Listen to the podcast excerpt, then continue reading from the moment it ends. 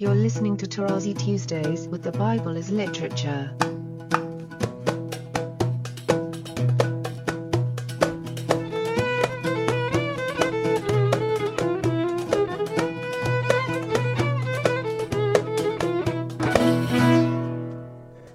Hi, this is Father Mark Boulos, and you are listening to Tarazi Tuesdays with the Bible as Literature podcast. This week, Father Paul underscores the centrality of shepherd life over city life in the book of Exodus, specifically in its presentation of the tent of meeting. He also notes how the story emphasizes God rather than Moses as its author. I am delighted to introduce Father Paul on the Bible as Literature podcast, Tarazi Tuesdays. Okay, as a reminder, so that we can go more quickly over the rest of Exodus, there is no need to go into the details the way all the Christians, especially Orthodox, give importance to that. I remember very famous uh, North American convert who went to Balamand and he insisted that the iconostasis is already described in the book of Leviticus and so on. That's how the people think. And I stressed enough uh, the importance of the movement of the story. The Bible is a trap, is a setup, it's an entrapment to catch you at the end in the act very early we have this as i keep repeating in genesis 2 and 3 with the tree you know of the knowledge that is there and yet the human being is not allowed to touch it which is silly. Why would god put it there? Unless the intention obviously is to test you which is developed in ezekiel as we saw so today I shall try to cover the rest of Exodus by pointing out the centrality of shepherd life over city life. In other words, you hear about the tabernacle, the building, the sanctuary, but the upper hand is given to the tent of meeting so immediately uh, realize can you imagine the time you have to spend in ornamenting the tabernacle and you have to undo it every day so that you can move over 40 years. It's a big joke on the hearer. Can you imagine reminding the North American Orthodox priests who spend their lifetime in uh, ornamenting their building and when it is old they move to another place and buy another piece of land and buy and build another building. You remember that famous icon where uh, the angel of the lord uh, was walking ahead of constantine and showing him the places he was supposed to build and so on? I mean it's all there in orthodoxy. Why should i leave orthodoxy? It's a big joke it's very entertaining. And that's what you have in uh, the law. And I would like to go over a few passages only and finish the book of Exodus. At the beginning of chapter 26, it's important to realize that what is translated as tabernacle in verse 1 in RSV, its original is Mishkan, which means a place of residence from which we have even the Greek. Remember, the Greek, vocabulary wise, used the Semitic languages.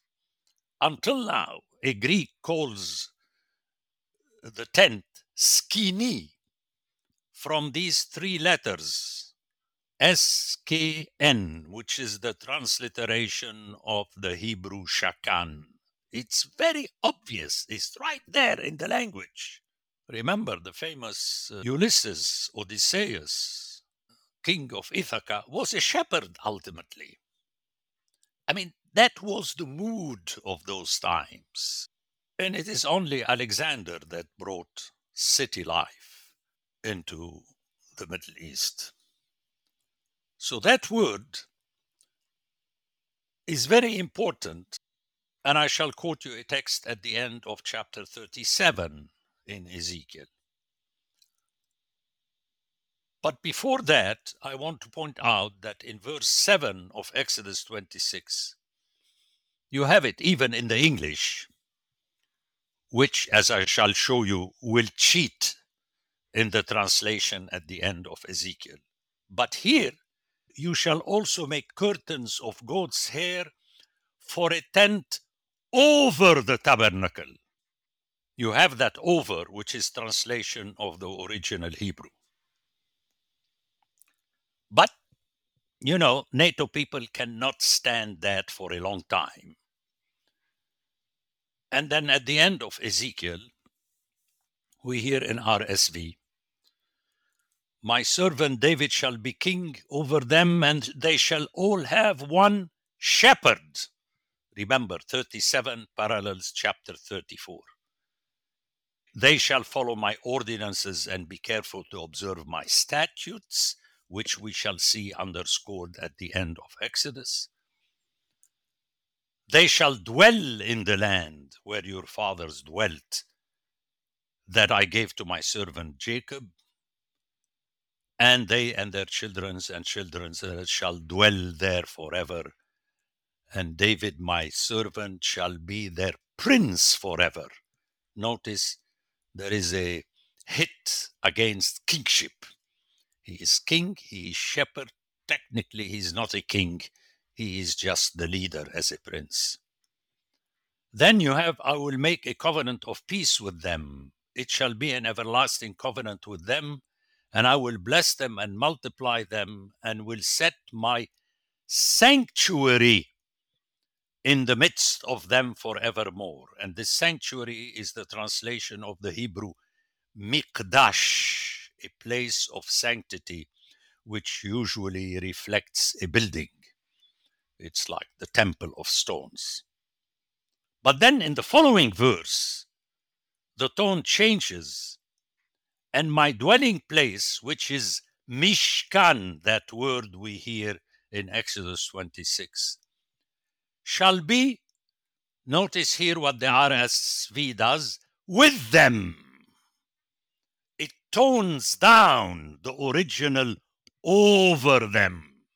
So the original underscores the fact that the dwelling is a tent, and as such, I will be their God, and they shall be my people as a flock of sheep.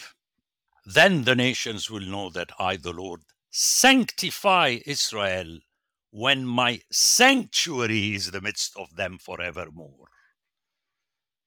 And thus, the feel that the hearer has is what, as we shall see, described in detail in the book of Exodus, that ultimately God resides in the tent of meeting. So, this whole thing about the tabernacle is a fast one against the hearer, because at one point in the future, all this will be destroyed. But, and this is the real blow, this will happen already in the following chapters, 32 to 34 of Exodus, which we're going to cover together. But before leaving Ezekiel, let me again underscore the fact that this tent, which in Hebrew it is ohel, is reflected also in chapter 23, where the two capitals of Israel and Judah that are presented as harloting wives, their other names are Ohola and Oholiba. Very interesting. which doesn't mean anything for a NATO person. But for someone who knows Hebrew, that someone will notice that it is taken from the root ohel, which is the tent. Let me move to the end of chapter 29. We have these four verses beginning with 43. I'm back to Exodus.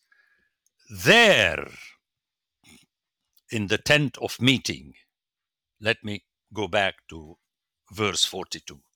It shall be a continual burnt offering throughout your generations at the door of the tent of meeting before the Lord, where I will meet with you to speak there with you. It is the tent of the Torah. God speaks, no Q and A period. He just teaches you. I will consecrate the tent of meeting. Notice that verb consecrate is kiddesh, which is used as a root of the noun mikdash, which is basically the sanctuary out of stone. But here there is a hit in your ear against you. I will consecrate, I will make holy as you imagine the building of holiness is. What? The tent of meeting and the altar. Why? Because the altar is set in front of the tent of meeting. Aaron also and his sons I will consecrate the same Kiddush to serve me as priests. And the serve is Abad in Hebrew. And I will dwell among the people of Israel. Notice in the midst, and will be their God as a shepherd and they shall know that I am the Lord their God, who brought them forth out of the land of Egypt, that I might dwell among them. I am the Lord their God.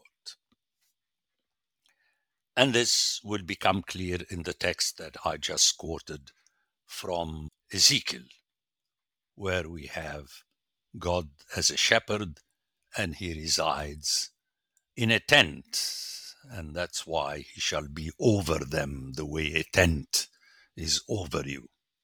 And I move to the end of chapter 31 before this lengthy passage of 32 to 34, where we hear about Aaron and the priests and the golden calf.